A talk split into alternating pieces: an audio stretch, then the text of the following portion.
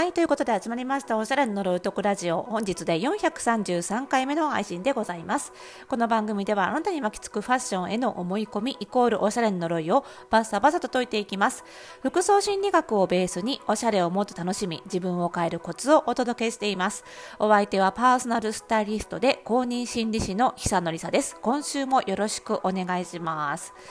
いや、ちょっとすいません、更新ね、間空いてしまったんですが、まあ、週始めということで、ちょっと緩めの話題からいこうかななんて思ってるんですけど、あの、皆さん NHK の朝ドラってご覧になりますか？なってますか？私はね、見たり見なかったりなんですけど、あの、今やってるね、カムカムエブリバディは、まあ、痛くハマっておりまして、あの、朝ドラはね、実は結構デビューは遅くて、初めてちゃんと見たのは、あまちゃんからなんですよ。で、あまちゃんは私、工藤官九郎さんのドラマは結構ちゃんと好きであの見るようにしてまして、で、あまちゃんは、あのー、初めてちゃんと見て、ああ、すごい面白いなと思ってね。で、子供生まれてますますこの1時間のドラマを見るのがかなり難しくなったんですよ。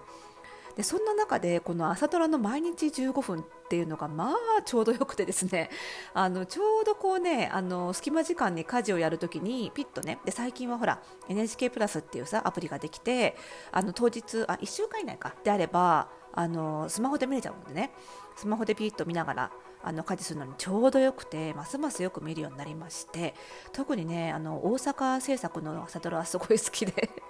満腹もすごい見てたしよく見てるんですよね。で今のね「カムカムエブリバ」でどれくらい見てるんですかねリスナーさんね。あの、まあ、見てない方にもねご説明すると、まあ、ウィキペディアのあの一言解説というか説明文がすごい分かりやすかったので引用させていただくと岡山大阪京都を舞台に大正昭和平成令和の4時代をラジオ英語講座とジャズと時代劇とともに生きた母娘3代の1世紀にわたる悲喜劇を描くというね藤本由紀さんっていうねあの脚本家の方が原作をお書きになった、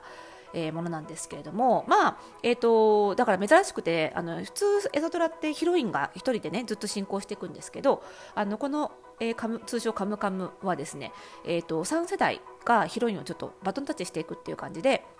一番初めが仮面白石萌音さんで2代目が、えー、深津絵里さんで3代目が、えー、河合里奈さんと。いうことで今ね3代目と、まあ、全体の、まあ、伏線回収って言ったらあんまりね伏線回収伏線回収って最近言われすぎだから別に回収しなくてもいいんじゃないかと思うんですけど、まあ、そういう全体のまとめみたいな感じにいよいよクライマックスに入ってるわけなんですがまあでも伏線回収しなくてもいいと言いつつ、まあ、しっかりしてくれていてね素晴らしいなと思いますよ、本当にね。でそれが面白いんですけど、まあ、何に心を打たれるというか最近心をね打たれたかというとそのカムカムにね。なんかすごい、まあ、リア全体的にリアルだなと思うんですよ。なんかこう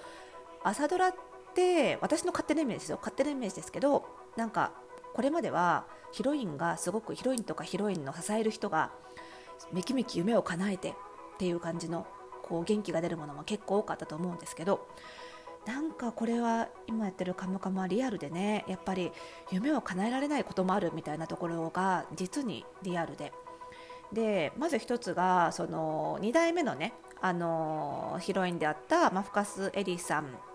演じる主人公2代目ヒロインの、まあ、夫となる、えー、小田切丈さん演じてるんですけどもね役名もジョーさんなんですけどそのジョーさんがもともと非常に有能な才能あるトランペッターだったんですが謎の病気当時では謎の病気でトランペットが吹けなくなると。でこれはあのもちろん病名は出てきませんが今の視点から見ると、えー、職業性ジストニアと言われる多分病気だろうと。これは同じ動作や姿勢を過剰に反復することによって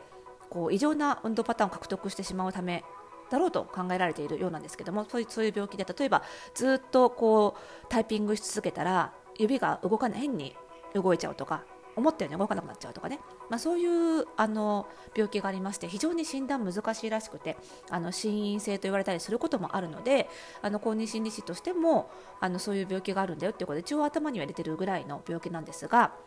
あのその病気におそらくかかってしまってトランペットが吹けなくなっちゃうと。でねあの本当今日の放送でその子供が全くその元トランペッターだってことを知らなかったんだけど、まあ、とあるとあるきっかけでそれを告白するシーンがあって子供たちの前でもう一回トラペット吹こうとするんだけどここでさなんかこう美しい物語というかさあってほしい物語としては老けたみたいなね。何年ぶりに老けたよみたいな、まあ、それないわけですよ。なくってあもう諦め時かなみたいになっちゃうわけですよね。とかさ。あとはあの3代目ヒロインの恋人も役者っていう夢を抱えてたんだけど結局叶えられずに諦めて実家へ帰っちゃう。結婚するのかなと思ったらしないで帰っちゃうみたいなね。なんかこういうことってまあ夢って叶えばいいんだけどね、我々この大人になってくるとさもう叶わない夢もあるよなっていうことも頑張れば何でも叶うって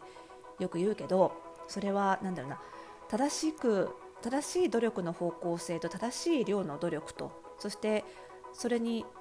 まあ見合う資質というかね能力とあと運とがあった時にだけ叶えられるんだっていうことが身に染みて分かってる大人としてはまあ非常に来るものがあるなって思って。でやっぱ私もねもうねいい年なんでねこの年になるとこうこれまではバリバリやってきたんだけど私のような自己肯定感の高い性格でもですねやっぱり成し遂げられるものっていうのが見えてくる、まあ、人生の残り時間も見えてくるとなんかこの先自分で成し遂げられる限界みたいなものが見えてくるんですよね。そういう時にこういうドラマ見ると非常に来るものがある。で心理学的に発達心理学的には、まあ、中年期っていうのはこういう状態になるのでじゃあそれでもねこう腐らずに前を向くためにはどうしたらいいかっていうことで例えば次世代につなげていく。自分が成し遂げたレベルまでのことをつなげていく。そうすると次世代はそのレベルから先に進んでくれるっていうね。その希望を次世代に託すことでこうメンタルを保って希望を持って生きていくことができるよ。なんていうね、まあ、そういうようなあの研究というかね。あの理論もあるわけなんですが、まあ、その、ね、次世代に託すっていうのも分かるなと思うんですよね。であとはその今回のそのジョーさんのさトランペットの件もそうなんですけどちょうどその子供が巣立つ時期で子供なりの挫折にぶつかった時期にっていう設定なんですけどその子供が子育てが忙しかった時はやっぱり自分の持ってた課題ジョーさんの場合はトランペットが吹けなかったとかその奥さんの深津絵里さんね演じる奥さんの場合にはそのあのジョーさんを支えたいとかねそういう自分たちの課題があったのが子育てで一回それがサブストーリーになっちゃうんですよね。で子供っていうのがメインストーリーになって子供を育てるっていうのが主な課題になるわけだけどそれが一段落した時に結局サブストーリーに置いてた自分たちの課題ってなくなったわけじゃなくってその時にもう一回戻ってくんだよねみたいな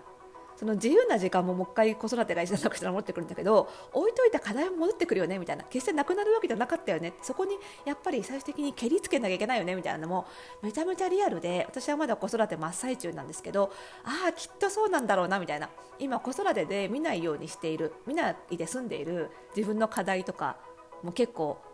あったりしてそれが結局なくなったわけじゃなくて戻ってくるんだよなみたいなのもすごいリアルだなと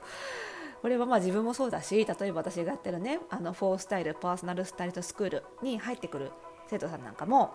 その子供の手が離れたからっていうことで入ってくる方いらっしゃるんですけど結局前からね実は子供産む前からファッション業界入りたいな転職したいなって思ってたけど子供を育てるにバタバタでなかなかできなくってで育て終わってみたらやっぱり諦めきれないってことが分かって今からでも間に合いますでしょうかねって言いながら入ってこられる方もいらっしゃるんですよ。でまあ、もちろん全然間に合いますよって言ってあの受け入れしますしそこからねパーソナルスタイリストとして自分らしく働いてる方もたくさんいらっしゃるのであのあれなんですけど、まあ、そんな感じで結局ね課題とか夢って消えないんですよね自分自身の子育てしたからって。でこれは子育てに限らずね、まあ、本業というかねお仕事で忙殺されていながらも結局自分が昔から持っていた思いが消えないとかも同じことだと思うんですけどでそうなった時にカムカムはねもしかしたらこのまま諦める諦めても人生は続いていくっていう方向に終わっていくのかもしれないけど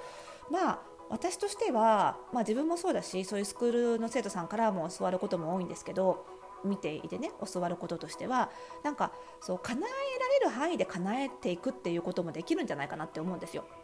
例えばこう諦めるが0で叶えるが100としたら、まあ、0か100かじゃなくてその間を取っていくっていうこともできるんじゃないかなと